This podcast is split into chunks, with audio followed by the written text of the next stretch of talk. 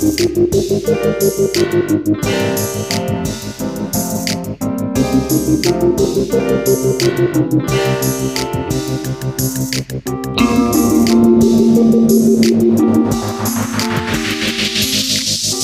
to the Muckletino Football Show. My name is Miles. The Kansas City Chiefs go to 4 and 1, defeating Las Vegas Raiders, who go to 1 and 4. 30 to 29 with a lot to talk about here. uh, the Raiders actually started this game with a statement. You know, Josh Jacobs was running hard. Davante Adams is running free. Both of them looking so strong. They built a 17 to nothing lead against the Pat Mahomes, Andy Reid Chiefs, who have hosted the AFC title game four years in a row. Then the Raiders need this game. And Josh Jacobs and Davante Adams are giving it to him. It was something special. Uh, Where did this Josh Jacobs coming from come from? Uh, He's running like a madman. Fantasy football players everywhere. I I call on you. This is not the same guy as 2018 Josh Jacobs, 2019 Josh Jacobs, 2020 Josh Jacobs, 2021. We know that we know Josh Jacobs. Who is this guy? Who is this guy? And Davante Adams looking great as a centerpiece. That bomb on fourth and one catches for the first touchdown. Um, then, you know, as the subject of some pass interference calls, the Derek Carr pitifully underthrown pass interference um, special. Um, but the Chiefs came back and so they 17 7. And then we got to talk about the roughing the passer call here before the half. Chris Jones breaks, he comes in the back of Derek Carr, strips the ball, actually has the ball, braces himself with his left arm to not put his weight on the quarterback, gets called for roughing the passer. That will be one of the headlines of the night. Um, you know, it, it really did change the game. Uh, You know, either a six or a 10 point swing at the end of the first half there because Jones had the ball. He had the ball. And that just, you know, combined with the Grady Jarrett play yesterday on Tom Brady, we're feeling it. Adam Schefter, of all people, said it best. He said, Nobody thought that was roughing the passer except for the referee on the field. Like, there's a whole world watching on TV. Why can't there just be somebody radioing into the refs saying, "Don't do it. You you can't see it right now, but just don't do this. Trust me." you know, it was a bad call, a really bad call.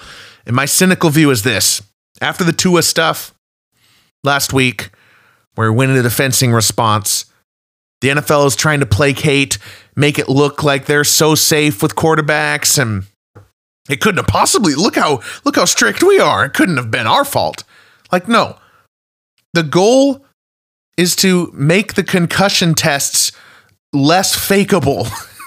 Because you're you're phoning it in on the concussion stuff, NFL. It's not to just make up roughing the passer call so that you can get press the other way. I don't know. That's a cynical view. That's a cynical view. But the Chiefs fans are to be commended. And I'm about to commend them here for their relentless, incessant booing of this call as the Raiders drove and got a field goal, 17 seconds left. The Chiefs drive and actually get their own field goal. They were relentless chanting refs you suck i love that joe buck kind of just went silent let that chant ring out on our tvs they were there is, is even a, a certain sophistication of the booing. Not only was it hearty, not only was it full throated boos, it was also like they would pause to cheer the defense. Oh, let's go, let's go. And they'd watch the play and then they would boo. And then the next play, they would cheer, cheer, and then boo. And then when Pat Mahomes got on offense, they're quiet for the play, for the snap and stuff like that. And then they would boo. It was just like they just would not let these refs forget it. the whole rest of the first half. It was amazing. It was truly one of the impressive uh, crowd moments of the year for me, right up there with the Broncos fans sarcastically counting down the play clock uh, to show their disapproval of Nathaniel Hackett. Uh, Yeah, and the field goal that he made, powered by booze, as Mina Kimes put it on on Twitter. I love that. Now the Raiders fans, you're in a bit of a quandary here. You benefited from a BS call, just absolute BS call, and nobody hates the officials more than the Raiders. Nobody hates the NFL establishment more than the Raiders. So they're trying to defend this. Well, good news for you, Raiders fans, because then you got screwed in the second half with a holding call on defense on a field goal. That was just bizarre. The Raiders had stopped the Chiefs in the red zone. Chiefs set up for a field goal, missed the field goal, but a flag is thrown one of the Chiefs or one of the Raiders defensive linemen held in some way. ESPN's like, yeah, I guess that happened. They didn't even show the replay. Uh, you know, presumably it was a bad call. The internet says it's a bad call. But anyway, uh, it wasn't to be. Wasn't to be. The Raiders uh, just couldn't quite get a hold of hold of themselves. Travis Kelce went ham today. Seven receptions, twenty five yards, four touchdowns. And I tell you, this looks good on the Travis Kelce Hall of Fame resume because he's got plenty of playoff success, plenty of yards, way too many yards. Where he falls behind a bit is in touchdowns. So he needed kind of this calibration here. Travis Kelce has three Pro Bowl seasons where he only has five touchdowns. So this attacks an area of need for him. 64 all time touchdowns, 41 from Mahomes. But it still wasn't a steamroll by Kansas City. The Raiders came back. I thought tied it with a with a bomb, another bomb to Davante Adams.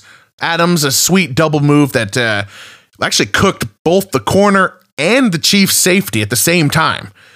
Uh, but the Raiders went for two, which is a bit strange. I still I can't quite figure that one out. Uh, though you know, it wasn't the worst result because they didn't get it, and they still had a chance to win the game at the end. So, you know, they had a chance to get it, obviously, and they still had a chance to win at the end. You're maximizing your chances, I guess. Just can't quite figure it out. But uh, the Raiders get the ball back. Chiefs punted when they were up one point. Maybe that's why. Just make sure that Andy Reid is up one point, and then he d- doesn't want to play offense, and they punt it back. Maybe that's it. But the Raiders get their chance uh, to drive down the field. They just need a field goal to win realistic winning opportunity here, by the way. And uh, fourth and one, they try for the glory that, that they that they had with the first um, with the first touchdown of the game. They go deep on a fourth and one. This time, Davante Adams does not burn his guy. He is pressed. He bumps into Hunter Renfrow down the field, and Kansas City wins. Oh, the Raiders needed this. I still think the Raiders can do something this year, even at one and four. I, I really do. They can make a run at the six or seven seed, um, especially with the away Chiefs game is now out of the way. Uh, but it has to turn around now. All right. Muckle Teal Football Show. The show is football everything NFL history, legacy, ups and downs of the season. Follow us at MUK underscore football on Twitter or YouTube. Subscribe, share, review on Apple, Spotify, Anchor, wherever you get your podcasts. We have shows Monday after Monday Night Football, Thursday after Thursday Night Football, and Sunday after Sunday Night Football. And now that week five is in the books, let's talk some winners and losers. Just gonna do a, a, couple of couple of winners and losers of the week. Reminder to check out our Sunday show from yesterday, where we give out the Sunday Best Awards and talk a little bit more about what happened specifically on Sunday. Who won the Lou Gehrig Award? who won the Frodo Award. So go check that out. And then Thursday, we'll be back with our second annual 29.4% spectacular. The 17 game season with no byes in the first five weeks gives us this nice spot, this nice plateau to assess the season so far and springboard to talk the rest of the 2022. And I'll have a guest, my brother Kirk, will be dropping in to review the five weeks preview the next 12. All right, let's get to winners.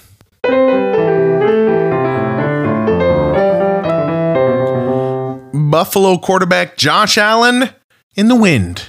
Yes, That's right. It was windy in Buffalo during Josh Allen's 424 yard, four touchdown performance against the Steelers. Amazing game.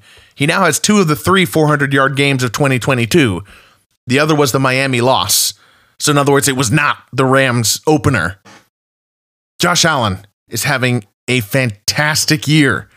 And the real tragedy to this is that it was so windy and the Steelers put up no fight or no competition that he didn't get a chance to go for the all time passing record. He had like 350 at the half, starting with that 98 yard touchdown to Gabriel Davis. Just fantastic play from Josh Allen. Next. Patriots well, Patriots in general, but I wanted to specifically call out Patriots running back Rhamondre Stevenson, who who had 25 carries for 161 yards. It was just great to see. I love maybe Damien Harris. I can throw in here. He didn't have a great game. He pulled a hamstring in this game pretty early on, but the Patriots have just somewhat quietly deployed this this solid running back duo. I really like watching them. They they passed the eye test for me. Of course, rave reviews from fantasy football players. The only problem with either of them is that the other exists, right? And this game is testament to that. Harris goes out with a hamstring. Stevenson gets 161 yards. Patriots as a whole, just blowing out the Lions 29 to 0. Zero. The Lions the Lions were scoring so many points in the first four weeks. Now they get shut out by Bill Belichick. And they give up 29 points to Bill Belichick's third string quarterback, Bailey Zappe. Amazing. Life is not fair. The Lions fans don't deserve to be beaten by a plucky Patriots team. The Patriots are only two years removed from a 20 year dynasty. The Lions are in the middle of like an 80 year suffering with one playoff win in there. It's just not fair. Remember, I said when Queen Elizabeth II first ascended to the crown, or whatever you say, however you say that, that's the last time the page, uh, the Lions had won an NFL championship, 1952. Bill Belichick's taken over the offense from Matt Patricia, who probably claims revenge against his old team, but it's pretty clear that Belichick has taken over the offense, and these running backs are looking good. The Patriots are, are ground and pound, and I find that kind of fun. Next winner Taysom Hill, New Orleans kick returner, punt specialist, quarterback, tight end, fullback. Just incredible. Uh, it, the Saints scored 39 points. If you're watching Red Zone, uh, for a team that scored 40 points, you have no idea that the quarterback was Andy Dalton. I didn't see any Andy Dalton. and Taysom Hill made all the big plays. He was all over the field. I got to then watch this game in full because they were playing the Seahawks. And just with Sean Payton stepping away, I I don't think anyone predicted that Taysom Hill was going to still be so relevant. You know, Taysom Hill was seen as Sean Payton's little pet his little pet project. So for him to still be doing this is ridiculous. 112 rushing yards, three touchdowns, three rushing touchdowns, 24 snaps at quarterback, and he mostly ran it, but he did pass it once, one pass for a 22 yard touchdown. He was returning kicks. He recovered a fumble on a punt. Michael Dickson, what are you doing? And then, as the announcers could not get over, and I can't get over it either, Taysom Hill in at fullback, pulling and making, or tight end, where whatever you classify him now in that play, pulling and making the lead block to get Kamara first down to ice the game against my Seahawks. Taysom Hill, I just throw up my hands.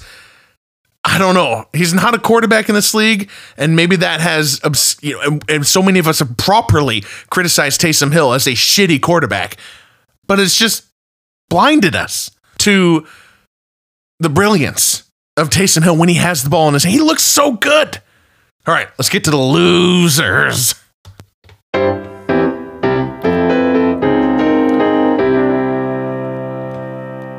Matt Rhule era over in Carolina. He has been fired. An early firing. You don't always get a week five firing. Um, because it kind of reflects poorly on the owner. Like, what did you learn in these five weeks that you didn't know about? I saw a lot of posts like, oh, you know, the best time to fire Matt Rhule was six months ago. The second best time is today. Well, my boss would disagree. The second best time was five months ago and 29 days. the third best time was five months ago and 28 days. Just pointing it out. Semantics. But we all knew Matt Rhule, or at least I knew Matt Rhule was going to be fired. Um, just especially when he started giving these answers, like they're they're asking him about why the offense sucks and why he can't win a game unless his defense holds holds the other team to below 17 points, which is a pretty damning stat. He has like a one in 25 record uh, when the other team scores more than 17 points. Which, by the way, teams score more than 17 points all the time.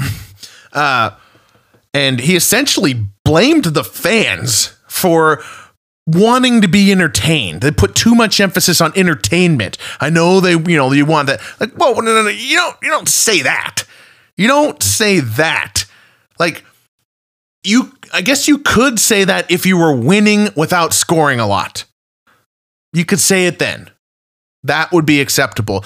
But you don't say it as like a reason. Like we don't really believe in scoring a lot of points because we don't we don't care about the entertainment of it. We just want to lose in peace. What what does it even mean? The fans want entertainment of good offense. I understand that. Like, shut up. Well, now he has to shut up because he's fired. Um, I'm really interested to see what will happen here because David Tepper, who is a new owner, who seems like a precocious owner, who's still going through that that thing that some owners do when they they may get rich in in, in an industry, finance in this case, and you think that that makes you a genius in a different industry, in this case football. We just haven't quite seen that that fall yet. So we had this weird refusal to rebuild, right? And they overpaid Matt Rhule, and they just said, "No, it's not a rebuild," you know. Uh, and they just did all this stuff with Teddy Bridgewater and then Sam Darnold and Baker Mayfield. Now I would love to see, I would find it very thrilling if we had an over rebuild. Now they just, Carolina just starts selling off pieces. Christian McCaffrey to the Bills, DJ Moore to the Packers, Taylor Moton tackle to the Chargers. Let's get wild with it. Let's get wild with it. All right, next loser. Uh, the Commanders. Okay, similar thing. Ron Rivera is not fired, of course, but Mm, it might be coming. Maybe not in the year, in the season. Uh, Dan Snyder. Oh, I'm sorry. Dan Snyder's wife, who is running day to day operations of the commanders and not the person who she lives with, her husband, on uh, multiple investigations. He has nothing to do with it. How could you even think that? How could you even think that? We'll see if Dan Snyder's wife wants to make a move on Ron Rivera. But Ron Rivera had a very interesting little thing there where where the uh, the press asked him. Uh, you know what is the problem? You know why why are other teams in the NFC East doing so well and and the Commanders aren't? Which is a weird question, but he Ron Rivera the way he answered it instantly with a one word answer quarterback, and it's just you know I'm no fan of Carson Wentz. You know, I mean, it was funny when he when he got to the uh, the red zone there in that game. You thought he's gonna throw a pick. it just wasn't even a question, and it did happen. Um, so I, I, don't think Wentz has played well, and I don't agree with Alex Smith's whole thing about Wentz's stats because it's all garbage time. Uh, but I do fully agree with Alex Smith's uh, ESPN, who is now an ESPN announcer. His point that Ron Rivera, you might want to watch yourself with that because that's a dangerous game to blame the quarterback immediately and not even touch on the defense because Ron Rivera is a defensive guy, right? This can be seen as like super favoritism within a locker room. The Commanders' defense sucks and it shouldn't. They have good players everywhere on the secondary and the D line, but they can't they can't get it going. They're always yelling at each other. Ron Rivera can't get it going. Jack Del Rio's storming the Capitol building. This, and this, this was last year too. It's a bad defense. It doesn't have to be bad. All right, welcome to a football show. We'll be back Thursday with the 29.4% spectacular with my brother Kirk. It's going to be a good show. Thanks for tuning in and a good night.